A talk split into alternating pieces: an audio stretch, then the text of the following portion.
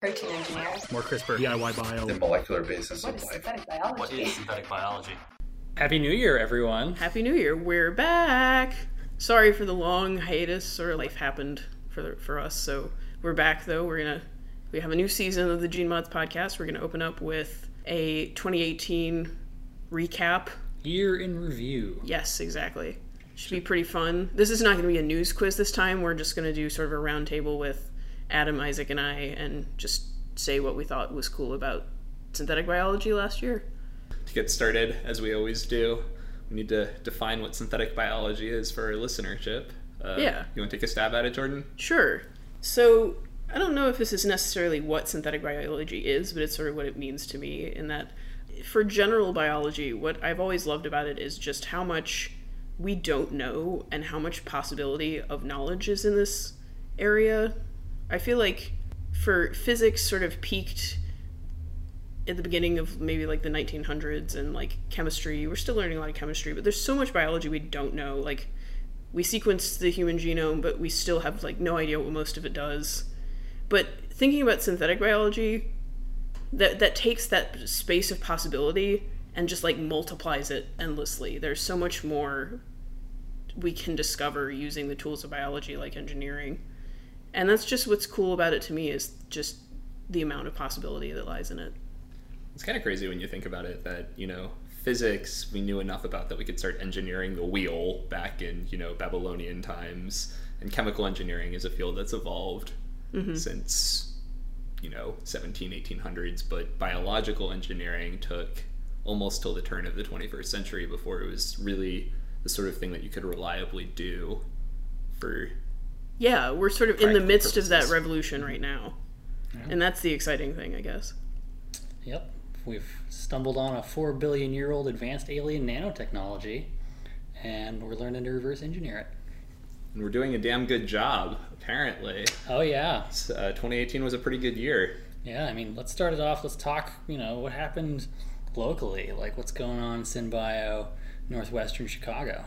So I think that uh, this year Northwestern like came up with a lot more synbio programming as well. Uh, we Northwestern hosted the first Central U.S. Synthetic Biology workshop. it was great i went i had a fun time Cool. I was not around for that, but alas yeah it was we, we got people from like all the way down to texas rice um, so some people from like tabor came tabor lab came all the way to like iowa state uh, michigan Isaac, did you say that Dr. Tabor also listens to the podcast? Oh, yeah. I mean, Oh, okay. Hi, Dr. Tabor. How are you? Hello, listeners, whoever you are. we love you you're the best Yes. Um, yeah, and that was awesome. Uh, it, it was, uh, and uh, they're doing it again next year at Wisconsin, uh, which Cool. is just up the road from us. Um, so that that's a really good way of bringing together, I think, a lot of communities, um, clo- like close, locally interested in some of the similar ideas, but also bridging the gaps between labs and universities as well.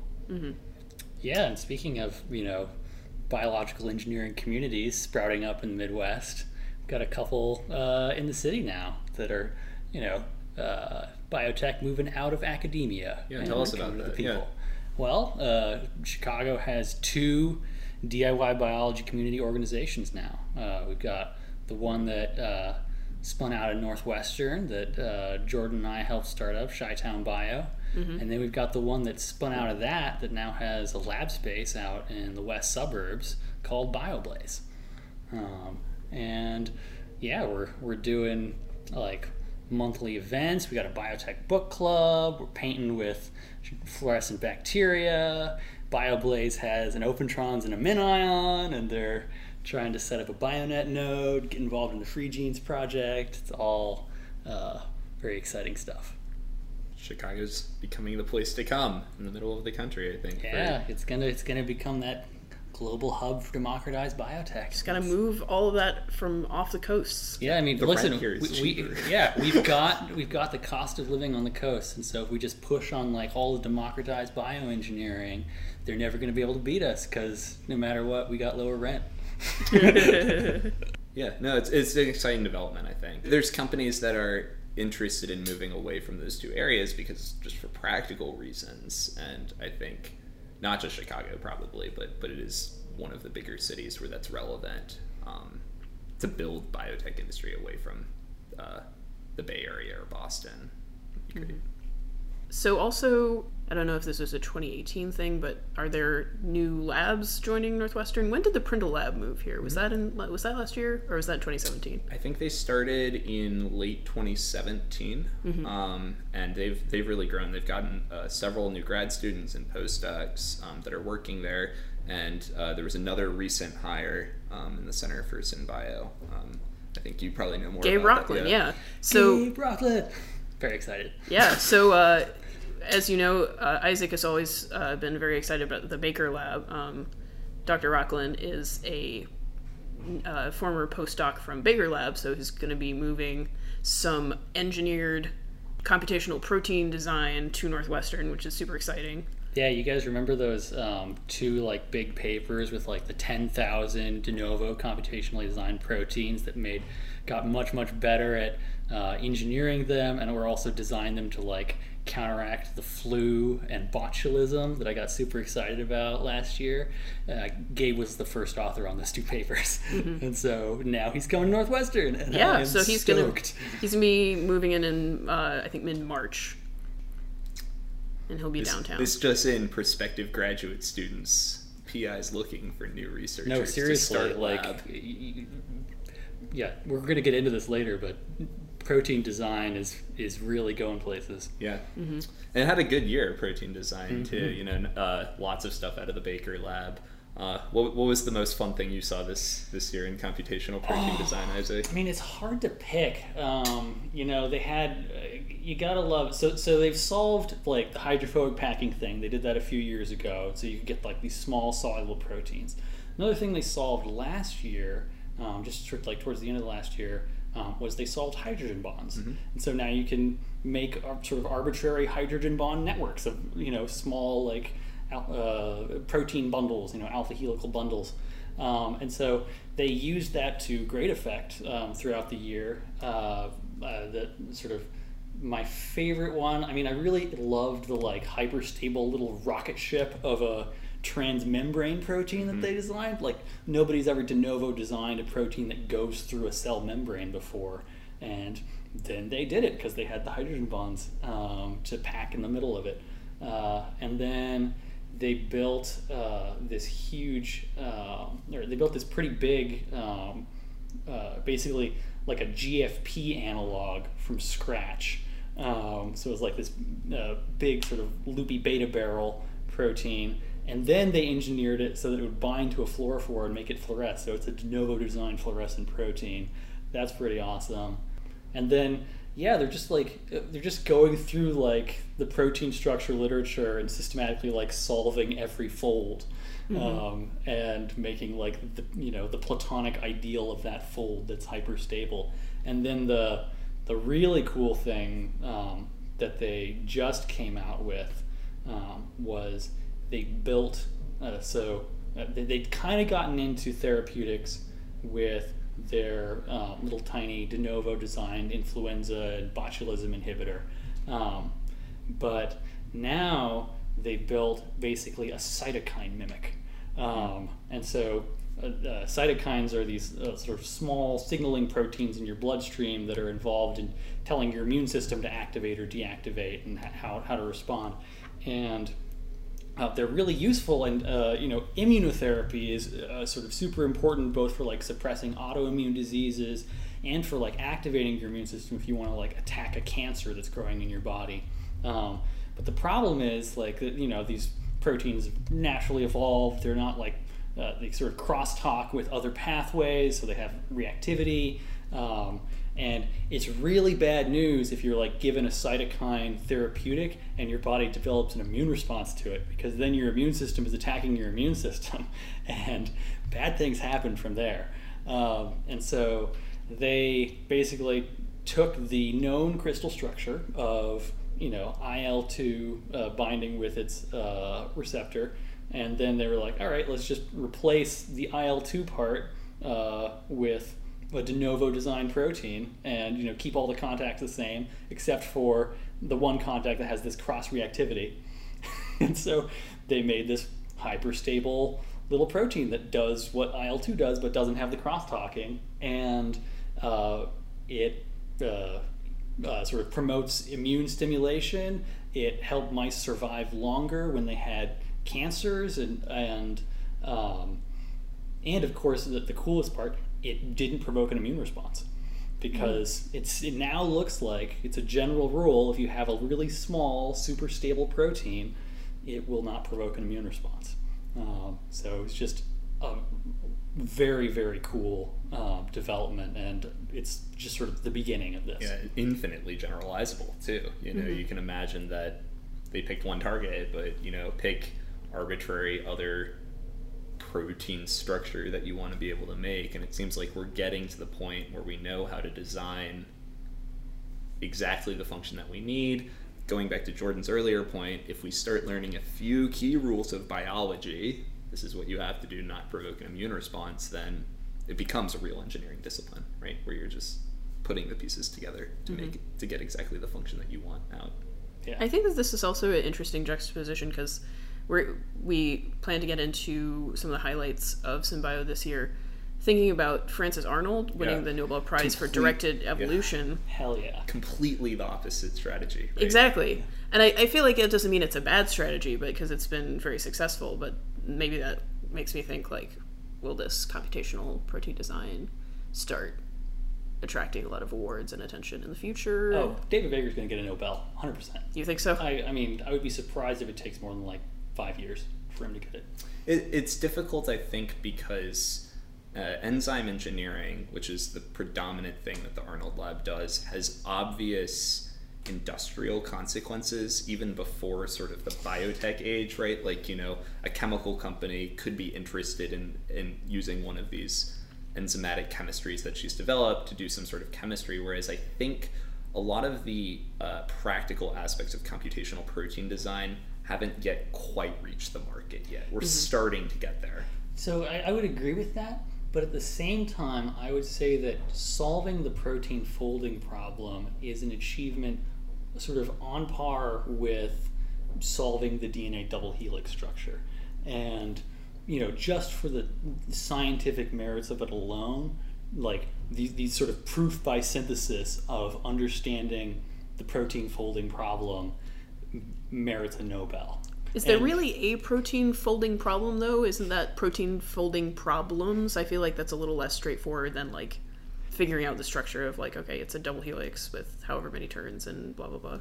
Yeah, I mean that, that's so that's a good point, um, and I mean it, it's certainly the case that the types of proteins that Baker Lab has been able to make are a small subset of a, a tiny subset of the you know possible protein space, um, and it does sort of it does still remain to be seen whether um, de novo protein to design can achieve the sort of subtlety of evolved protein design. Like, I, don't- I don't know if de novo design is going to get you to, or how long it's going to take until de novo design gets you to something as clever as CRISPR. You know, if, if you want, if we look at, you know, our, our biotech toolkit, by and large, you know, it's not stuff we built ourselves. It's stuff we borrowed from the front lines of like host pathogen conflicts. You know, genetic evolutionary arms races, and you know, it, when you think, you know, you think about it like solving, you know, this this uh, evolution is solving this fitness problem, and it's distributed across, you know, an entire globe across, you know, gazillions of cells and across billions of years. And you know whether we can find design principles to you know make a particular structure it, it, will be tricky to see whether we can translate that into you know catching up to the um, the functional solutions that biology has had the time to figure out. So maybe should we go backtrack a little bit and since we wanted to talk about some of the highlights and talk about the Nobel Prize, uh, do either of you want to sort of explain what Frances Arnold did and like what she won the prize for and that sort of thing? and Greg Winter and George Smith as well. Let's not let's not forget them. I mean, Francis Arnold, obviously, you know, the highest profile of those those 2 of those three rather. Um, but yeah, Yeah, so the, the Nobel Prize in chemistry this year went to essentially the idea of directed evolution, I think, um, where you are taking advantage of the schemes that, that biology has normally used to evolve function in proteins, uh, you know, over years of survival of the fittest, and instead uh, applied that in the laboratory to evolve new function of a protein that's of interest. Um, and- using using mutagenesis and then screening for exactly screening and selection for. so in, in a general directed evolution strategy what you do is you make a whole bunch of variants of a protein that you're interested in making and then you come up with one some strategies that only the protein that performs the desired function remains behind when you when you uh, do some sort of selection scheme. So the Arnold lab has really pioneered this for enzyme design. So they've uh, managed to show that if you want to do some sort of chemistry that nature normally doesn't do, uh, whether that's making carbon silicon bonds or cool. which is just absolutely ridiculous or or novel, you know, uh, uh, complicated organic chemistry reactions that normally wouldn't apply to biological systems. Um, you can you can take uh, biological catalysts. They usually start with uh, a class of proteins called cytochrome P450s, which are uh, they they're endowed with a lot of biological function, and then you can just sort of make a few tweaks here or there and f- select out the ones that do the desired chemistry that you want. Um, that's the so the Arnold Lab has really focused on uh, enzyme engineering. The other two uh, gentlemen who won it uh, developed a technique called phage display, which is rather than selecting for enzymes, they're selecting for small proteins that are capable of binding to targets of interest. so essentially sort of like antibodies. Exactly. and yes. actually, yeah, actually, so one of them won it for developing phage display. The other one won it for applying that to the development of antibody therapeutics. Mm-hmm. And so, like the companies that uh, I can't remember which one is which because they they actually have remarkably similar names. It's like Greg Winter and George Smith. And um, but anyway, uh, yeah, one of them um, developed the technique, and the other one demonstrated its application in human therapeutics that are still widely used today.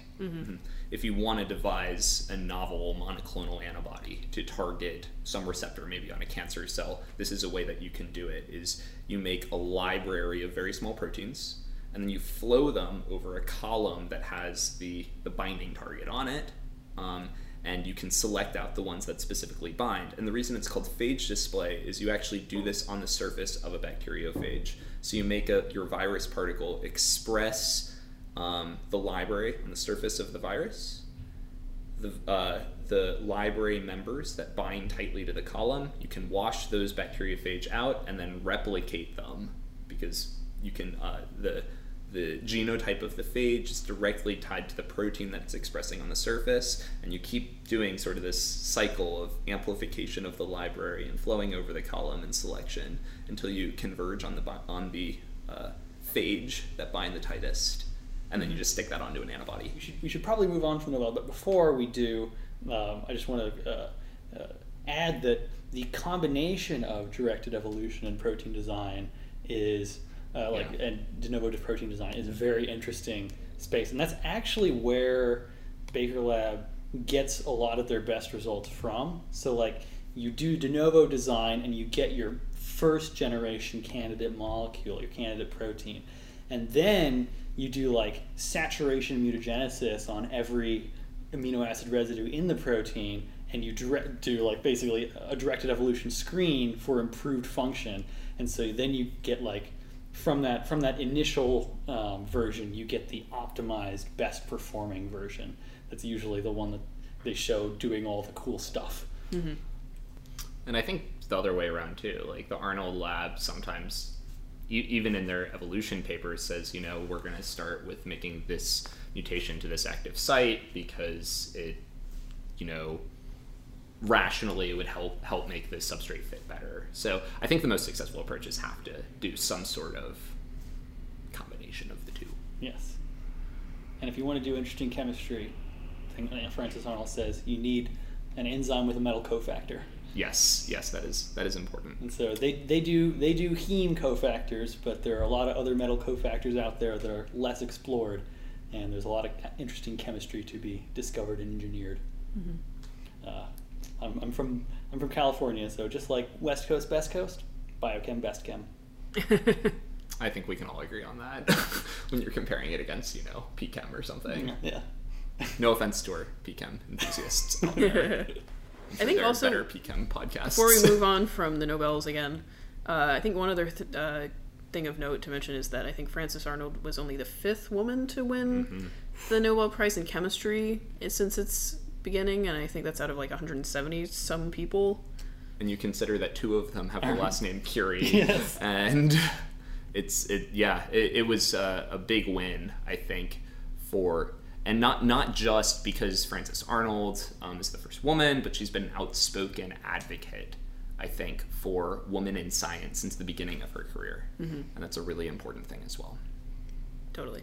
Yeah. So moving on from like You, you guys should be glad that you have me on the podcast because otherwise you'll turn it into that meme of like, what do you call dudes just- with a podcast. dudes with a podcast?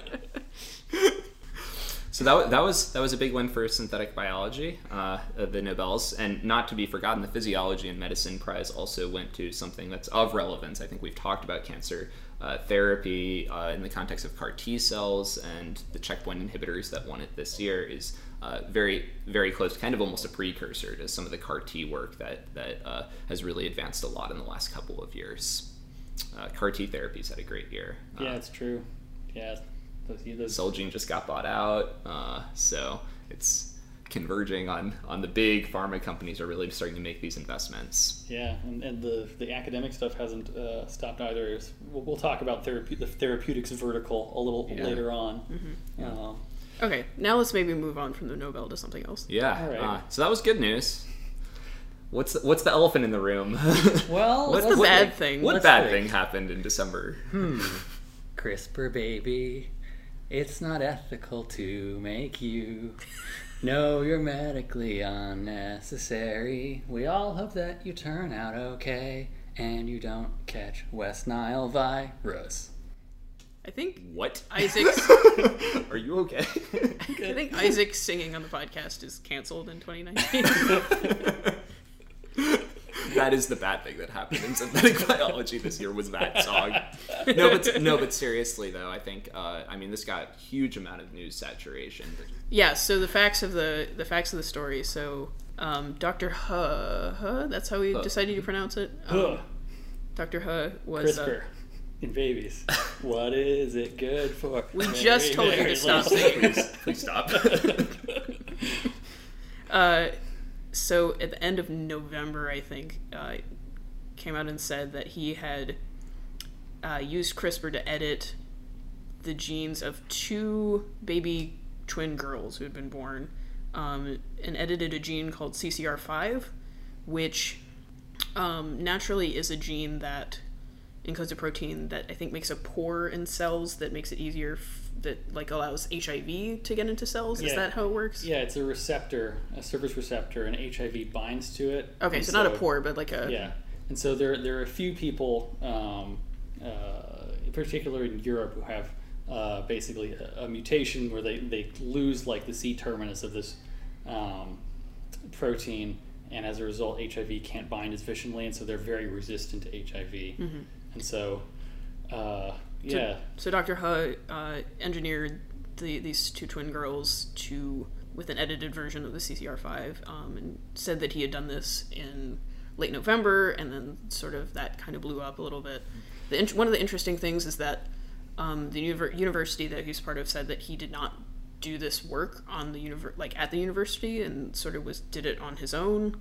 Um, didn't really have support from the university for it at all. Yeah, Um, and he, he said that he he said that he like got permission from a hospital he did some of the work at, and then the hospital came out and was like, "Mm, we did not know he was doing this. yeah, it was sold as a vaccine trial Yes, against, yes, against yes. AIDS as AIDS, well. AIDS too. vaccine trial. Um, he claimed all of the patients were super were like well educated and so you know like super well informed, but he was not trained in like uh, obtaining informed consent and someone so there, there have been like three journalists who cover this really well. Antonio regalado who broke the original story. Um, uh, Sharon Begley, who's been sort of following uh, and interviewing individuals, and then Ed Yong had a really good uh, sort of summary of all of the problems uh, uh, with this in the Atlantic, um, and yeah, he uh, uh, he claimed that everyone had informed consent, but then they tracked down a guy who had dropped out of the trial, and he had like a high school level understanding of biology, and was very upset to learn that there could have been off target effects. Mm-hmm. And it sounds like there were. It's very unclear since the data hasn't been published yet. So this is so this this is actually tricky. Um, I, I had like a long conversation on Twitter with Josiah Zahner about this um, because Was this a public conversation or was it pub- was public this DMs? conversation on Twitter. Okay, I was like, Um, I yeah, you I guys- hadn't saw it. I can- didn't see it, so you- yes, you can look it up because Josiah, being you know the, the, the mad pirate biohacker that he is, um, was very excited about you know CRISPR editing in babies. Was like, this is the future. There's going to be new human species, and something. Um, uh, and but you know, to his credit, he wrote a sort of long article uh, looking into basically delving into the um, the content of what uh, Dr. Hook has at the very least presented at that CRISPR editing um, symposium. And so like uh, the, some things are um, he checked the that the guide RNA would target with very few off-target effects in monkey embryos and human embryos before editing. In the actual uh, embryos that became Lulu and Nana, he did pre-implantation genetic diagnosis.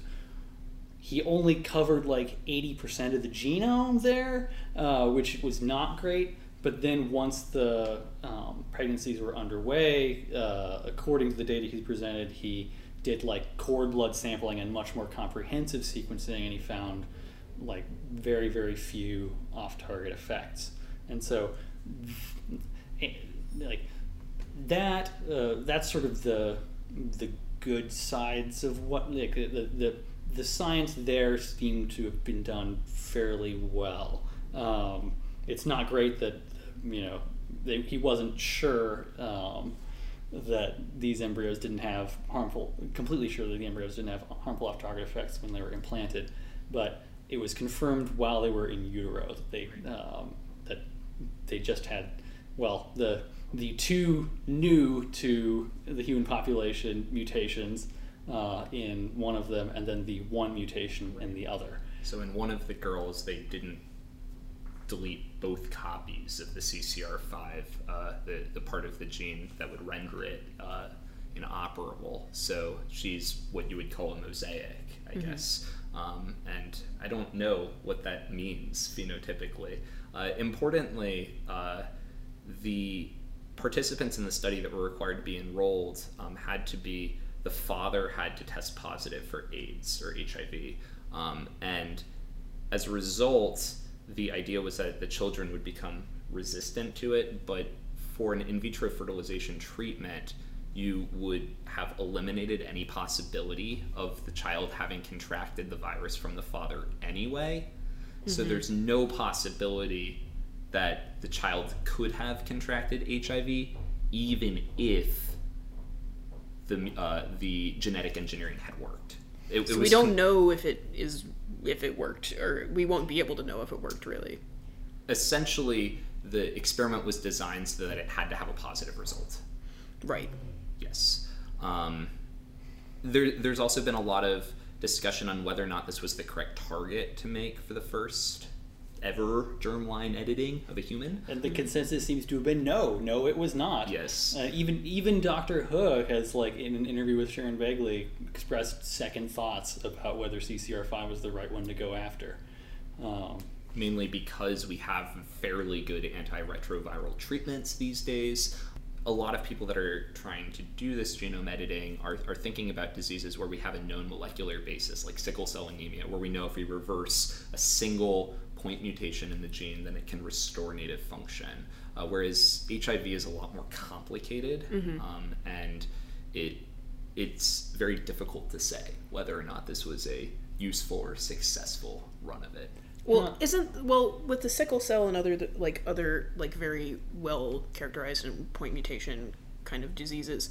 I think this argument has been made a lot that isn't it true that is a little redundant with like PGD and pre-implantation genetic di- diagnosis unless you have this very statistically unlikely um, event of like two parents having both having the disorder in which case you would need to be able to correct it but like if you can just screen out the embryo that doesn't have the mutation then why do you need CRISPR Yes. So I think there are two things going on there. So there's there's the distinction between somatic and germline editing. So basically, if you're editing cells in the body, and in particular, if you're therapeutically editing cells in the body of someone who has already been born with a genetic disease, to treat the cells that have the disease and you know replace the defective genes in that you know fully uh, you know uh, uh, alive and manifested person.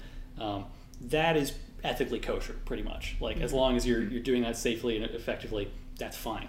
Um, the issue is if you go into like the single cell and you start you know futzing around and saying I'm I'm curing diseases in here. Um, number one, anything you do there is going to be passed on to their offspring, you know, or at least it in a single germline cell. You just yeah, yeah, single cell, in, in their because it's going to be in their sperm and in their eggs.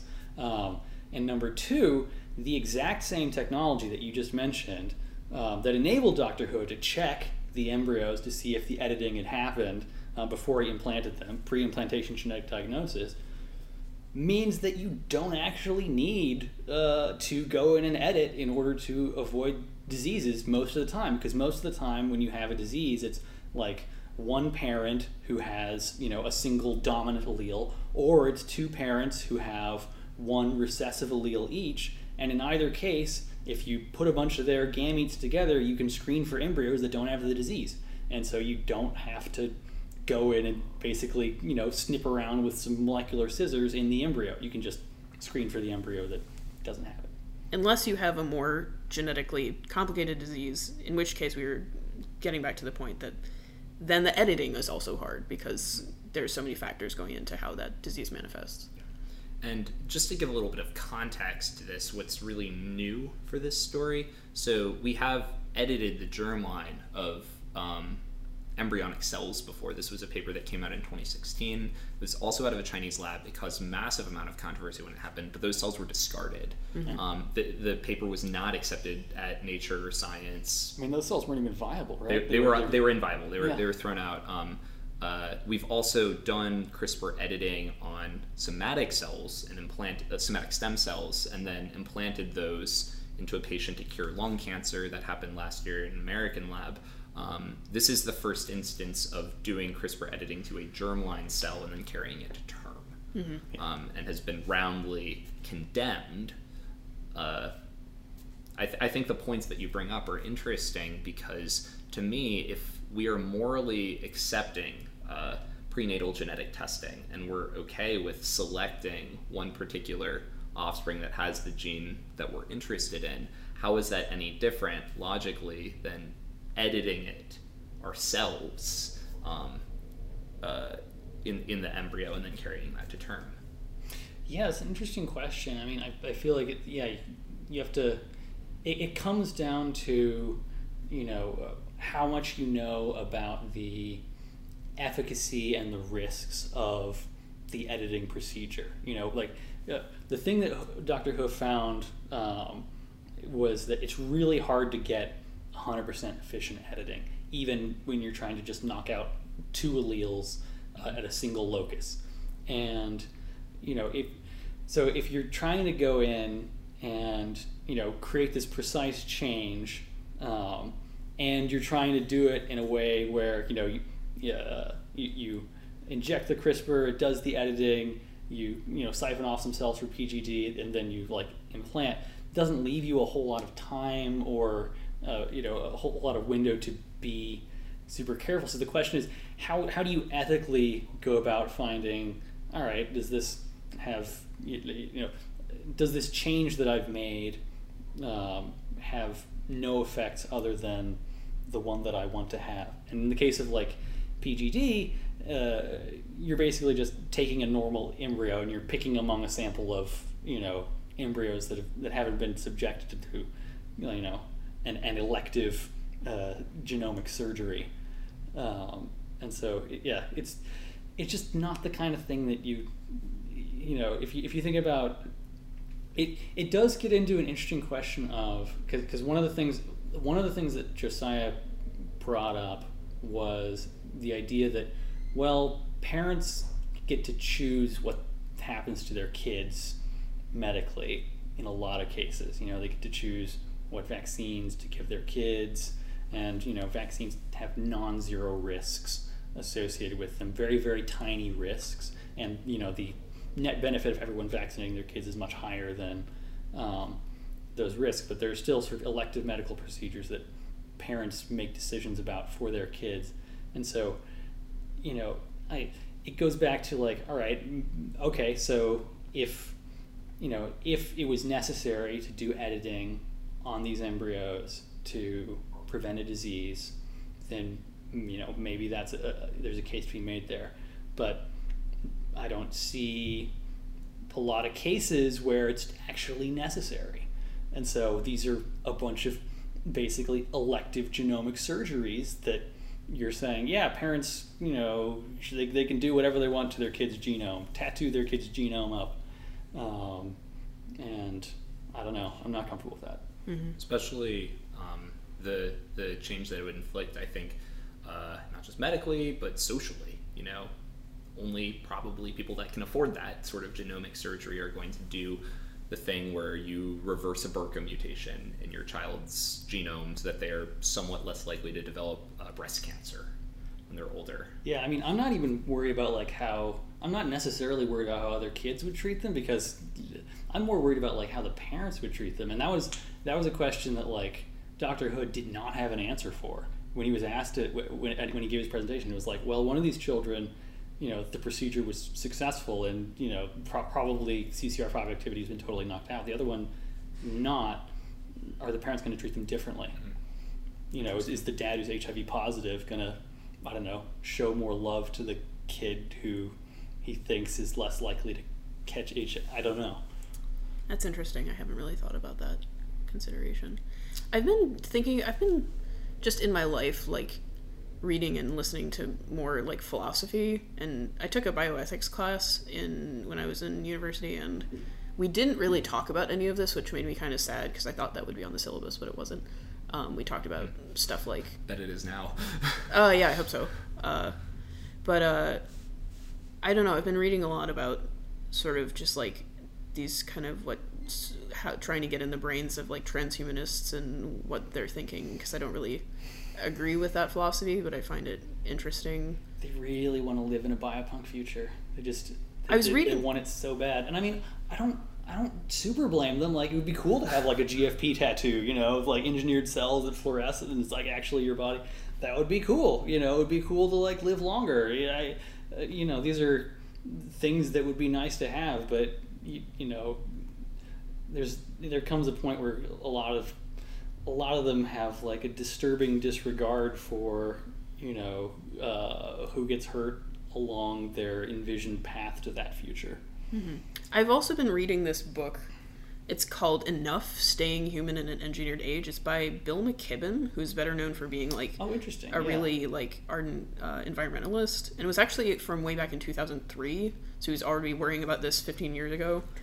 Um, uh, and his like big arguments first of all, it's a little bit like catastrophizing. I think he has more, and maybe this is just from the understanding in 2003. He thinks that gene editing can be more power, powerful in terms of like changing things like temperament and like intelligence and abilities, and not just like what we were talking about with like single point mutation kind of um, traits. But he's sort of he's a little catastrophizing about it, and I'm just like, chill out, Bill. It's gonna be okay. But but he his some of his like his main point i think from his personal philosophy that he writes about in the book is that if if you take the thought experiment that what if we could use gene editing to like change someone's intelligence or their personality or their artistic ability then that sort of like takes meaning away from someone's life that he's sort of because he's such an environmentalist like he's very connected with nature and he's sort of saying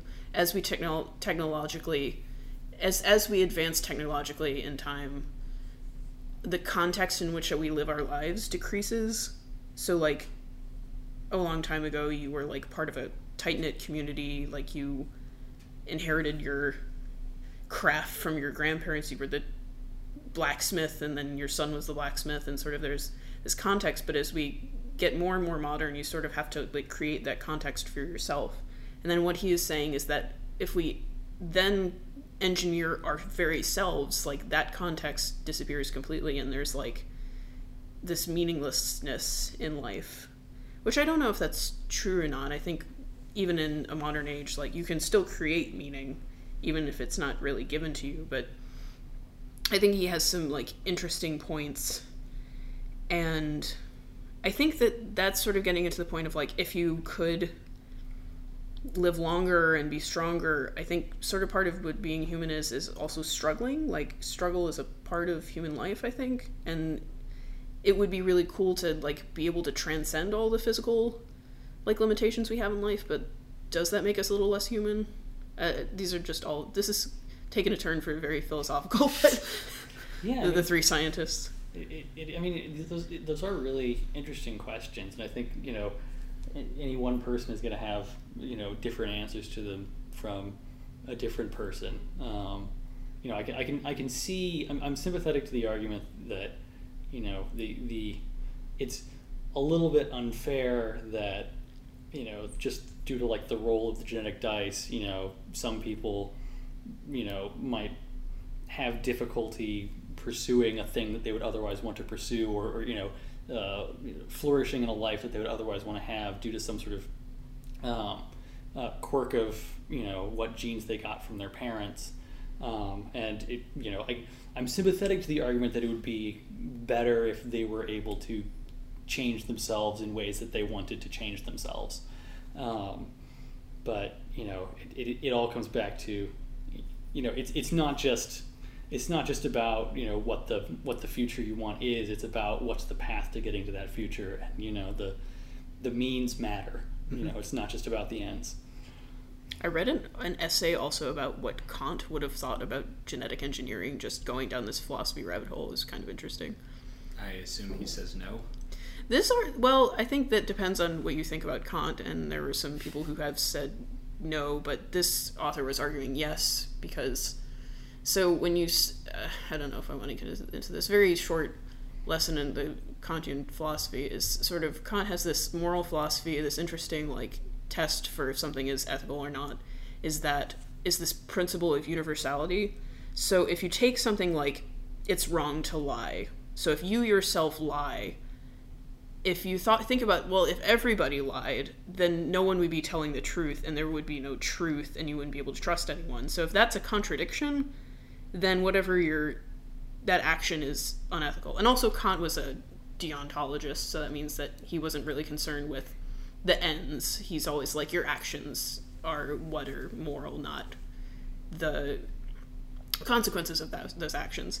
So this the author was like well if we all um, if we edited ourselves to, to I guess prevent disease like there's no contradiction there because like if everyone did that uh, it wouldn't be anything necessarily bad but if you edit yourself to gain an advantage over someone else then if everyone did that everyone would have an advantage and then no one would have an advantage so that's a contradiction so it depends on how you think about it he also kant also talks about like the idea of perfect and imperfect duties so like not lying, not stealing, don't murder people. Those are perfect duties. He also talks about, and those are things that you're supposed to do or not do all the time, but there's also imperfect duties, which are like, you don't have to do it all the time, but it's something you should aspire to. And two of the things that he says are you should aim f- to perfect yourself and aid in the happiness of others. So the art, the author was arguing like, well, and even for non-therapeutic reasons if you wanted to genetically engineer yourself that would be aiding other people aiding other people's happiness and perfecting oneself so i thought it was an interesting article learn something about kant we've gotten very We away have. from the science Let's talk about things that are definitely good that happened this year. Okay. let's talk Synbio. about let's talk about our favorite appearances of synbio in tv and reading I mean, I think one of the best ones was the. I think we talked about it earlier. Was the John Oliver segment about uh, gene drives and, and genome editing, and that was a pretty accessible and fairly technical, accurate representation. I think that was not. It was both uh, positive. It took both positive and negative views. I think at, at, specific areas of the field, which was good. There was an interview with George Church. There was an inter- interview with Jennifer Doudna. I think Josiah Zayner was in there as well. Oh yeah, um, mm-hmm. injecting so, himself, injecting himself classic, with the things. You know. Things. Uh, so um, I like that because I think it was actually a pretty good representation, not just of what we do, but also the debates that that happen in the circles. Um, mm-hmm. that that's accessible to a wider audience. This is not a good representation of uh, CRISPR in popular culture, but it is a very like direct one. Um, and I don't know why I decided to watch this movie. It was on a flight, and it was like you know on United they have like the you can watch movies on your phone. Yeah. And it was it was on there, so I decided to watch Rampage because I had two hours, and I was like, I don't have anything to do anyway. Have you heard of genetic editing? well, it's they say CRISPR specifically. Oh, really? So Rampage, yeah, no, they they call it CRISPR. Uh, one other thing that I thought was really interesting about how they it, uh, like executed the whole CRISPR timeline was so first of all, so Rampage is based on a uh, a video game in which you can play as a giant gorilla, a crocodile, or a wolf and destroy things, but they turn this into a story about like an evil corporation using CRISPR to like create this uh, thing that turns um, a gorilla, a crocodile, and a wolf into giant like murder monsters. When are they going to make a movie where genetic engineering is a good thing? Yeah, I mean, we got to get positive representations. I've... The movie of Spin movie of Spin, movie of Autonomous, movie of. Um, I mean, it's not. Yeah, I, I think. Wait a minute. I think actually the Xenogenesis trilogy is getting. I heard that that was getting Wait, really something uh, yes. uh, by something by what's her name, uh, Ava DuVernay. Really, would really? be doing something. Interesting. Oh my god, I would love that. Would, we need more Octavia Butler adaptations. So it was a fairly ridiculous Dwayne the Rock Johnson action movie. I don't know, it wasn't that good. But something I thought was interesting about it. Why did I watch this movie? But I don't know. Again, so, you were on a flight. I was we, on a we flight. understand. Yeah, yeah, yeah. Sometimes I will just watch movies on flights that I don't otherwise watch because I just have a couple hours to kill anyway. But um, something I thought was interesting was that when they introduced the story, the very beginning, they adjust the timeline of CRISPR. They say that CRISPR was discovered in the early 90s, and then at 2018 or 2017, they're then like at the point where you can create giant monsters. And I was like, why don't you just set it in the near future and put it on the timeline that it actually was? And I was like, is it maybe because you want to have like current pop cultural references in the movie or like i thought that was an interesting choice and i don't know why they decided to do that i wonder if it's because um like the the actual um, you know, uh, genetic phenomenon of the clustered, regularly interspersed short palindromic repeats. Those were first discovered in like microbiome samples in like the early 90s, and nobody had any idea what they were doing. And then it took like, you know, 20 years of uh, microbiology to figure out, oh, this is an immune system. Oh, this is a programmable immune system. Oh, we could reprogram this and cut whatever DNA sequence we want. Yeah, it's a great story of how like Emmanuel Charpentier like... and Jennifer Doudna were like, I think it was in Puerto Rico or something. Yeah, it was somewhere in the Caribbean at a conference, and they just started talking, and that's how the modern CRISPR kind of emerged. So I, I, don't think that they were like probably reading that deeply into it, but I thought it was an interesting choice in the movie. interesting. Yeah, I would say my favorite representation of SynBio in media was Autonomous by Annalee Newitt. So it's, it was a. Is this a new book? Yeah, it's a book that came out in 2018, I believe. Oh, okay. I'm, pretty sure it was 2018. It might have been 2017, but I think it's 2018. Certainly, I read it in 2018. Um, and it was biopunk in every sense of the word in the best way. Like, set a couple hundred years in the future uh, the protagonist is this like uh, bio pirate who basically um, uh, rips off patented, uh, sophisticated genetic therapies and gives them to you know people who can't afford them otherwise. So it's got this like open source vibe going, um, and it, she like winds she discovers that one of the things that she's um, distributed to a bunch of people has this like really really nasty side effect because the company that was making it was like basically engineered to make people like really docile and just love doing their job and get like obsessive OCD about their job. And so people are going like insane just doing the same thing over and over again. And so it's like this whole caper of like her getting chased by like company assassins and trying to figure out how to fix this thing and like connecting with other biopirates. And she like at one point she has this like she grows this like canoe out of protein and then like canoes into this uh, sneaks into this city and then the canoe like just dissolves after she's done with it, it you know it's, it was a great you know bioengineering represent I think computational protein design, we could probably make that happen. yeah yeah you Just know let the ask the Baker Lab if they can just work on some canoes. Exactly. Yeah, Yeah. yeah. That's next year. That- That'll be a science paper. yeah 2019 Probably. Speaking on kind of like favorite thing that happened, what about just like science news? You know, what are Yeah, the we've been talking a lot of, like, yeah. Let's talk about you know research. What what excited you about what came out in 2018?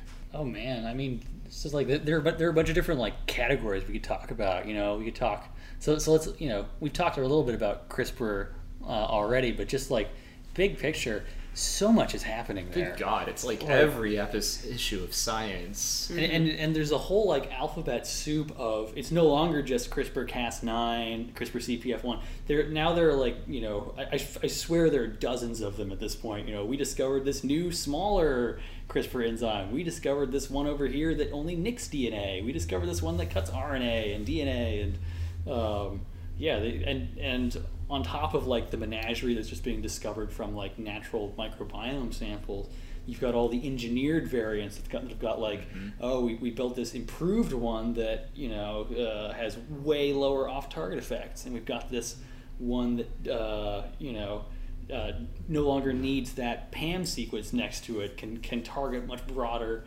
uh, sequences in the genome and then we've got the base editors. Right? Base editors have been um, really influential for not just having to cut a large section of DNA and snip in what you want, but instead you can just sort of attach a little read-write domain to your to your uh, to your CRISPR system and change one letter at a time with very high specificity. so cool i mean like that that is stuff that'll actually treat genetic diseases Oh yeah. I mean, David, yeah, David Liu's lab is is doing most of that, and they've already demonstrated that, like, um, you know, if, if you if you stick, uh, you know, the the sequences for like, you know, hundreds of different uh, genetic disease causing alleles into like human cell lines, and then you add in these base editors, the base editors will fix the errors. So now it's just a matter of figuring out how do you how do you get those base editors into the diseased cells in a human if you can solve that delivery problem, which is like the big problem that everyone is trying to a lot about this problem. it is a very hard problem. yes, it is. Ridiculously difficult problem. But once you solve it for, you know, a specific cell type for a specific disease, you can treat something that you couldn't treat before. Yeah. It's not even just DNA anymore. I mean, I'm looking at the notes that we had. So you can use this for gene editing. People have been using CRISPR this past year. CRISPR used for uh, diagnostics and Oh, yeah. therapeutics has been absolutely huge. This is work uh, mostly out of Feng Zhang, Jim Collins working together on Sherlock V2. Uh, Doudna Lab has their own version of it that works in single stranded DNA, where you use CRISPR systems to directly detect a nucleic acid sequence that you care about. Yeah, so detector detector the Doudna Lab one, that's DNA, Single stranded DNA. and, and then the Sherlock is RNA, right? Mhm. And what they can do is they they take the the whichever Cas protein is relevant for that for that application. It detects the molecule, and they're using ones in this case that specifically initiate a cleavage reaction um, that will kind of create a chain reaction that can produce some sort of output that you would want if it's a diagnostic, or if you're feeling like you just want to uh, uh, make make base editing. So they show, for instance, that you can detect a specific allele, and then you can edit the allele in place. And I believe their their sensitivity uh, on their paper-based diagnostics is down to the attomolar range. Oh no, no, no! That's version 1.0. This is the zepto. Zepto. Oh my God. I remember we talked about this before, and I had to look up what prefix zepto was because I That is 10 to the negative 21. That is, that- that's just man, after that you get to Yocto, right? I don't even know, dude. I don't know. I think they're just making those numbers Yeah, up. At yeah, some okay. point, you're just like, oh, you know, no one has ever used this for anything. That's roughly one nucleic acid in 500 microliters of liquid. Wow. Yes, they can detect that.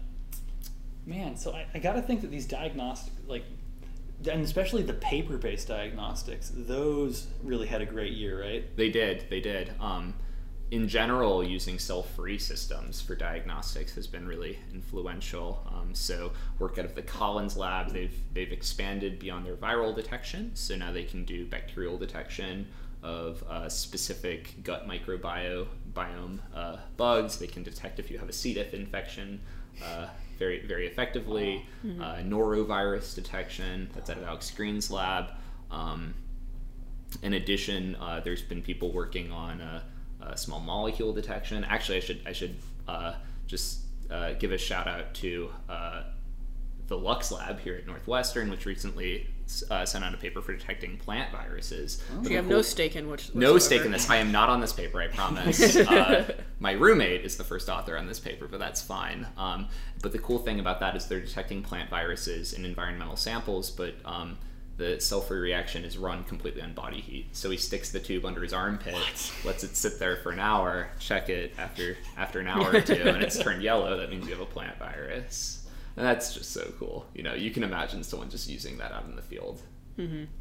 I wonder when these um, all these diagnostics they're getting really cheap and really sensitive. I wonder when they're going to start doing like you know applying them at like a meta level to biotech. You know, so like I, I feel like there's a lot of opportunity here to do like democratized QC. You know, if you want to make Mm, like a biological therapeutic. There, there's, a, I think one of the biggest challenges right now in um, cell-free diagnostics is quantification. So we're very good at detecting if something is there. Um, we are not great at detecting better than maybe an order of magnitude how much of it is there. That's been a real challenge.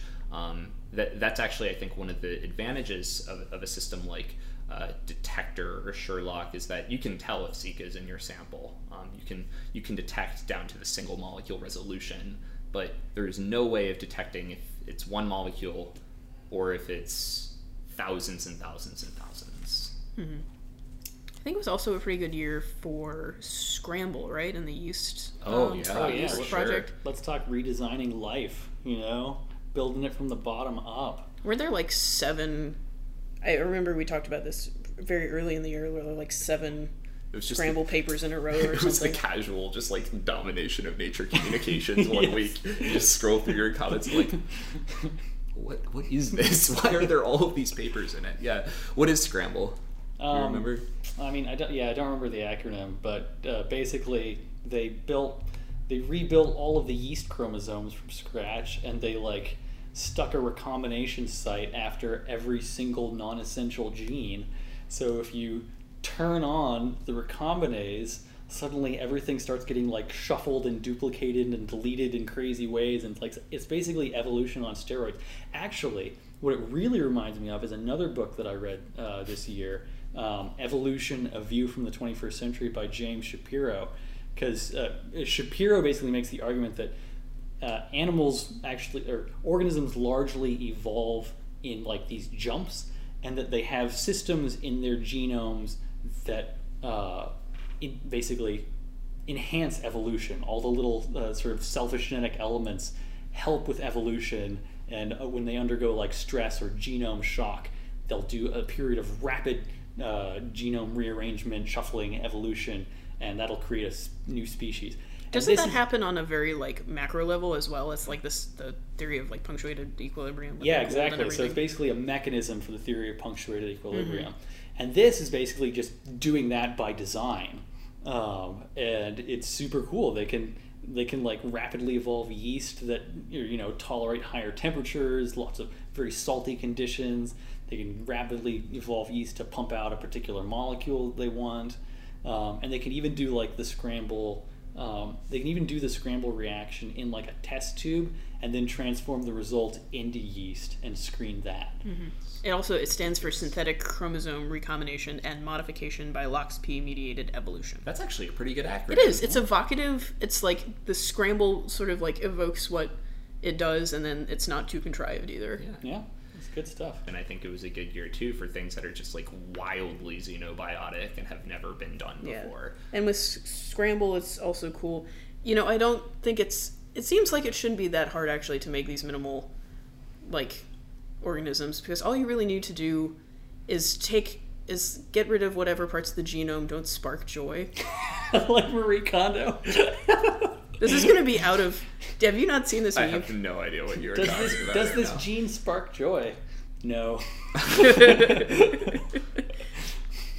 I don't know what's happening right now. You're not up on the. This All right. I meme thought is gonna, Isaac was further I'll- behind on the memes than I was. I'll, so I'll let, is- I'll let you know about this later. It's Great. probably going to be out of vogue and Right. like by the time I release the podcast, so whatever. Uh, I just wanted. I Isaac asked if we had any jokes for the podcast, and that that was, was- my one of my two jokes. That's excellent. My, my wife loves Marie Kondo. Great. Um, yeah. Anyway, what were we talking about I, before I, I, interjected? Xenobiotics. xenobiotic life, things that you just don't see in life, and this has been.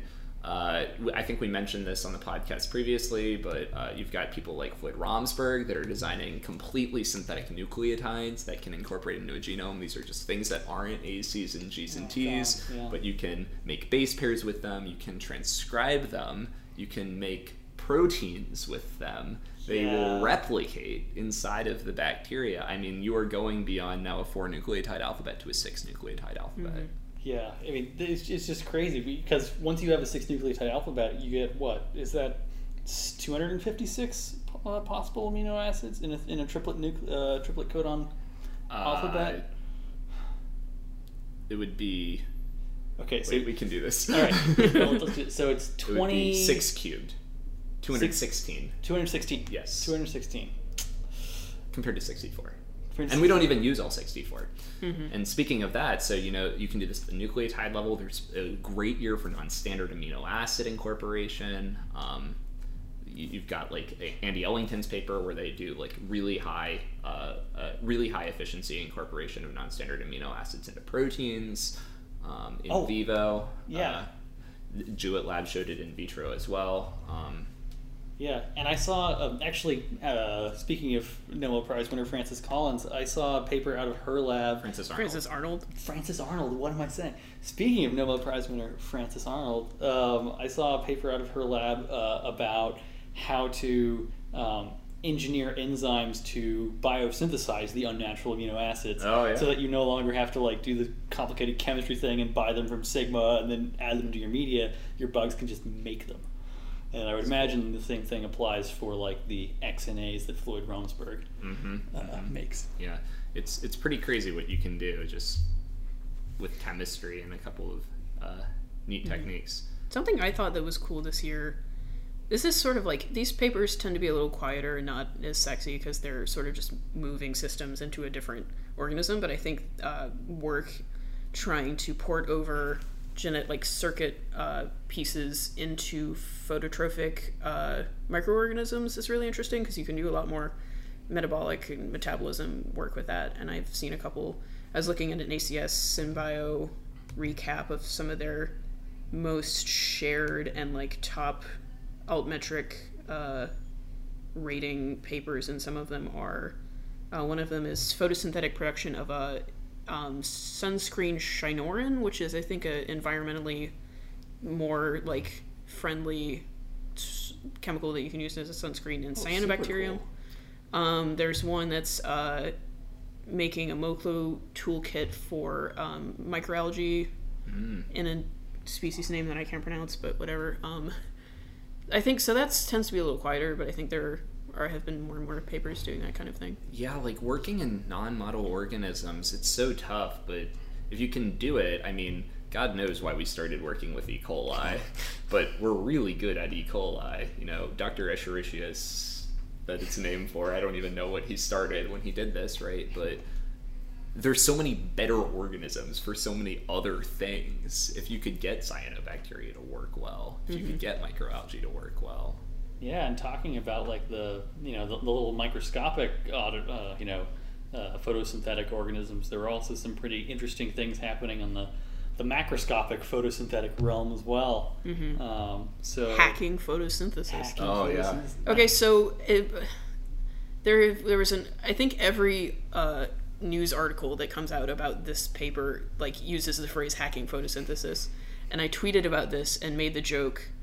Uh, types on a leaf I'm in, and then my fiance pointed out to me that that is actually a direct transcription of a Vine because there was a a much earlier paper that did this that was like that had an article about it, and someone made a Vine types on a leaf I'm in, Correct. and I didn't realize that was a thing. And he's like, "You know that that's already a thing, right?" And I was like, "No, I just made that joke on my own, so I'm just really unoriginal, I suppose." Great memes think alike. I'm just like the meme. For sorry for whoever like is a lot older and listens to the podcast and doesn't know what the hell I'm talking about.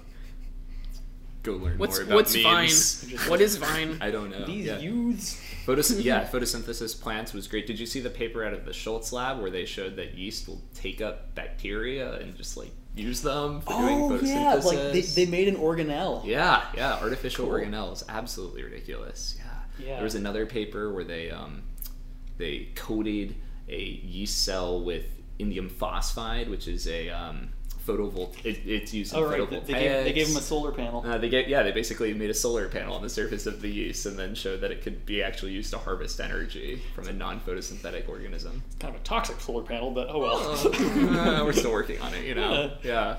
And then, um, oh, you asked me about this. Um, yeah, uh, this is plant synbio and CRISPR, but they've managed to achieve indefinite hybrid vigor in rice, which is kind of bonkers to me. What does hybrid vigor mean? Okay. So when you're breeding um, plants together, a lot of times you'll have like one tr- one strain that has a trait that you really like, and another strain that has a different trait that you really like. You breed them together, their F1 offspring have both traits, but they're a hybrid, and so any if they reproduce again, their offspring won't all have that combination of traits again.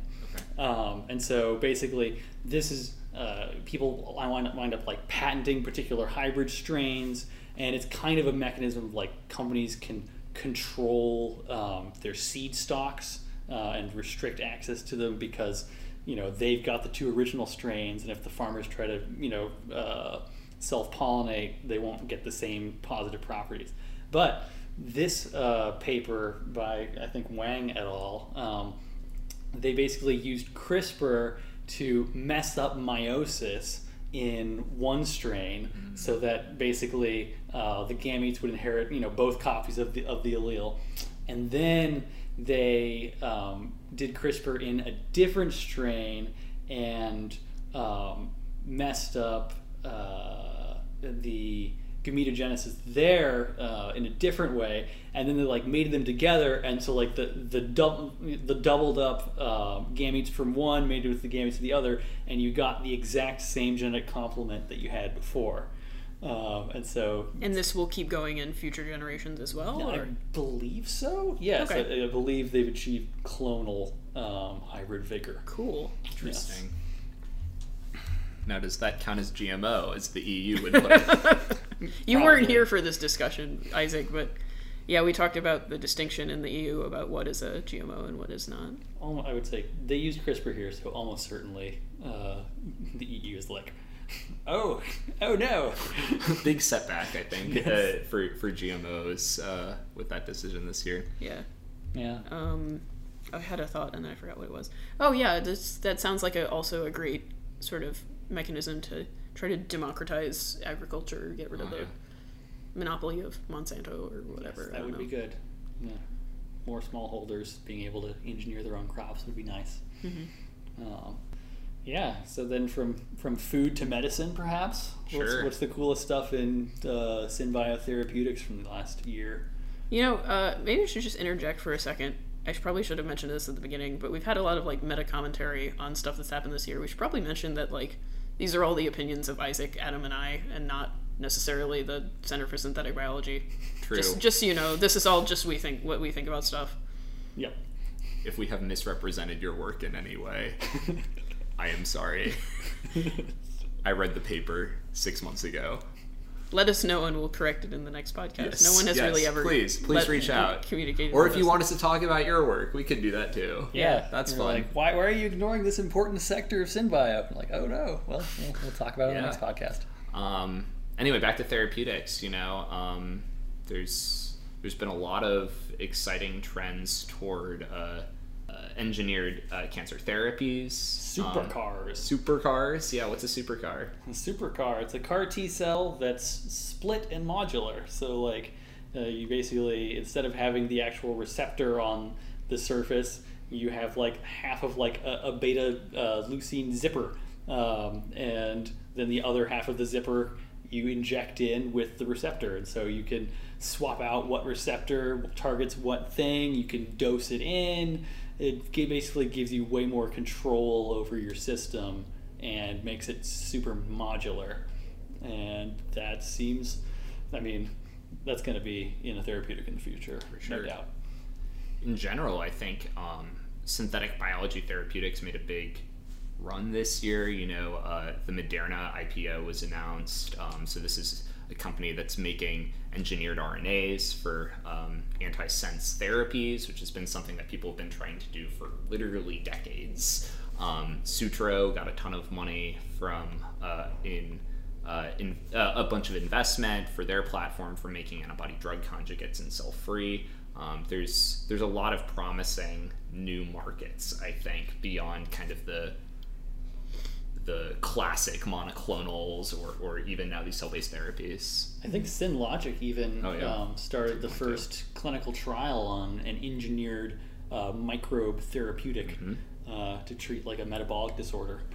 Um, Using their like uh, uh, the technique technologies at the Lou Lab, I think, is them, right? Yeah. The other Lou Lab. Tim Lu. Tim, Tim- Lou. Tim Lou. Tim Lou. Yeah, he's And doing a lot of like antimicrobial peptides yeah. and stuff. Yeah, and I think he also had a paper early in 2018 that was like a, a sort of uh, flexible platform for producing biotherapeutics, where he like Oh, engineered think I a yeast to make like three, you know, be inducible with like three different compounds and make three different therapeutics, and like also built a little thing that would allow you to, you know, microbrew the yeast to make the therapeutic in like a single dose. hmm Yeah, it was it was him and uh, uh, Love, I think Love Lab at MIT. I think that that was that's really been pioneering that effort as well. This on-demand therapeutic idea, which has really been uh,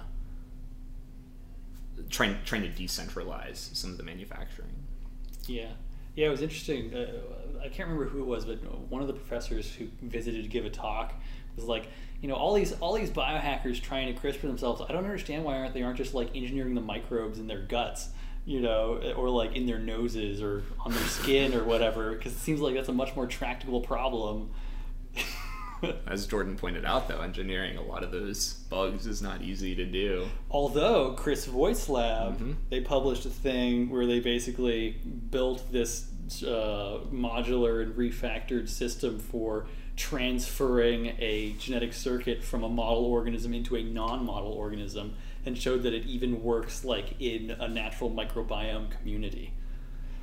The Voight Lab just had like a series of awesome papers this year. Honestly, Yeah, they're they're the ones that are they're really like computing with biology. the uh, the the first example of checkpoint, uh, a ch- basically synthetic checkpoint control. Like you're making your own mitosis, but in a bacteria Wait where it's until- controllably. You won't make a change until some other small molecule input signal is made. It's basically the equivalent of a finite state machine in computing theory. I don't know anything about that, so Uh, yes, they they are now at the point where they can take arbitrary circuit and make it in bacteria. Yeah. And they also now have a microbe that they could control like a puppet, like a marionette, with Yay. like 12 different inducible molecules that are all orthogonal to each other. Is that an acronym or did they just decide to call it that? It is, it is not. The last sentence of the paper is we have fi- basically we have finally engineered a bacteria so that we can control it directly as though it is a marionette on a string, and that is where the co- the title comes from. It's interesting. The bio I'm glad that they didn't try the to make that. bioarchive version of that paper starts like marionette colon and E. coli, blah, blah, blah. They name it that, and then clearly in the editing process, someone made them change the title to be like an E. coli called marionette. You know? it's like the only difference I noticed between the two things.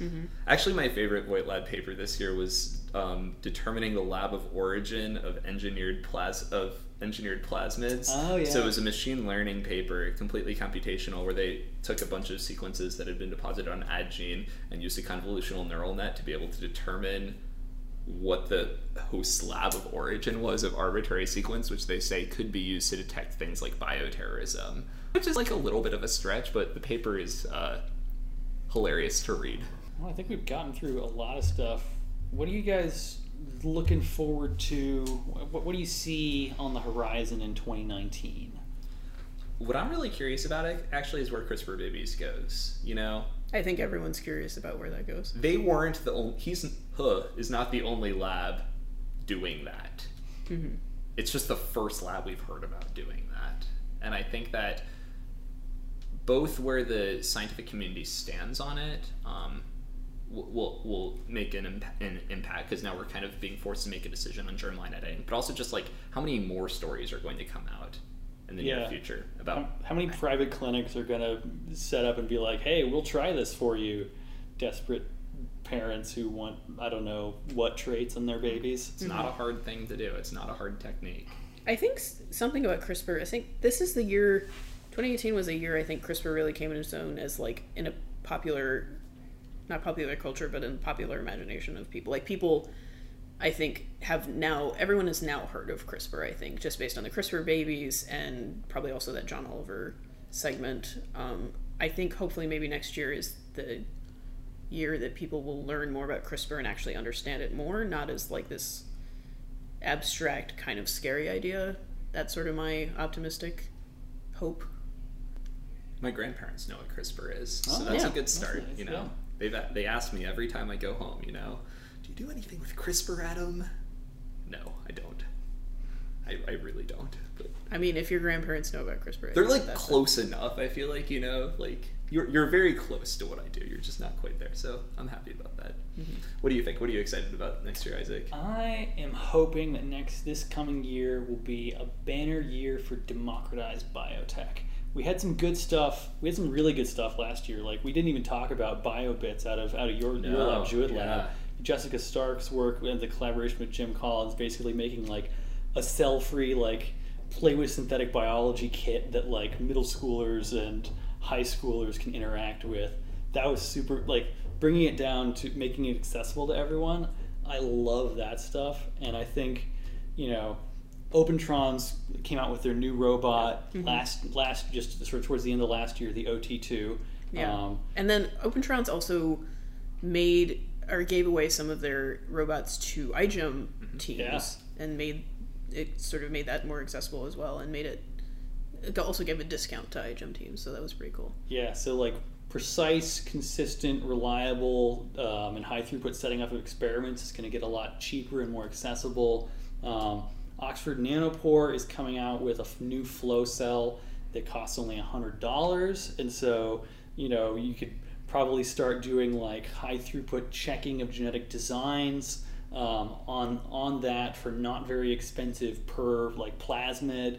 Um, and, you know, like the. Uh, the Free Genes Project is continuing to build its infrastructure and develop sort of an, an open foundry that allows people to do sophisticated genetic engineering in like a community biolab setting or like a, uh, you know, basically without having to spend tons of startup money to, you know, get the expensive equipment. And so I'm really excited to see uh, everything that we've been talking about uh, get a lot more accessible to a lot more people.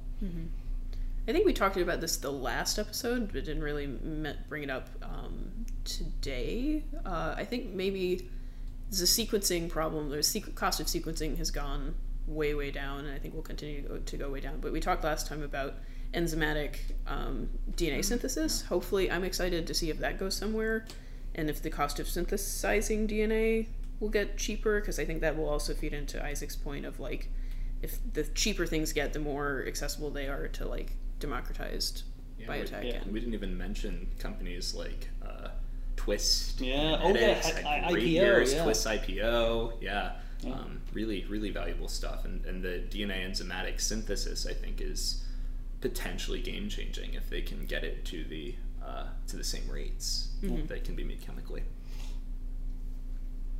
So I think we got through a lot today. Uh, great Yeah. year for 2018. Great year. Hopefully, have cool new possibilities. Maybe that's the the the word for 2019 is Here- here possibility. here at Northwestern and beyond, right? So Yeah. come join us here if you're interested in getting in on Center for Synthetic Biology, Yeah, which we is got continuing like to grow. nine SynBio faculty now. Ten now. think. Ten. Ten now. Ten. Yeah, Mhm. Gabe is the tenth. So Gave us the tenth. we do all sorts of cool stuff. And I'm excited to see what happens. yeah. Yeah. Well, uh, thanks for listening, everybody. Uh, as always, we are uh, sponsored by the Center for Synthetic Biology at Northwestern. Uh, and if you have, if we missed anything, hit us up on Twitter. Uh, and uh, yeah, this has been Isaac. And And yeah, and Adam, And Jordan. have a good new year, Yep. even though it's January. Yeah. Happy New Year, y'all.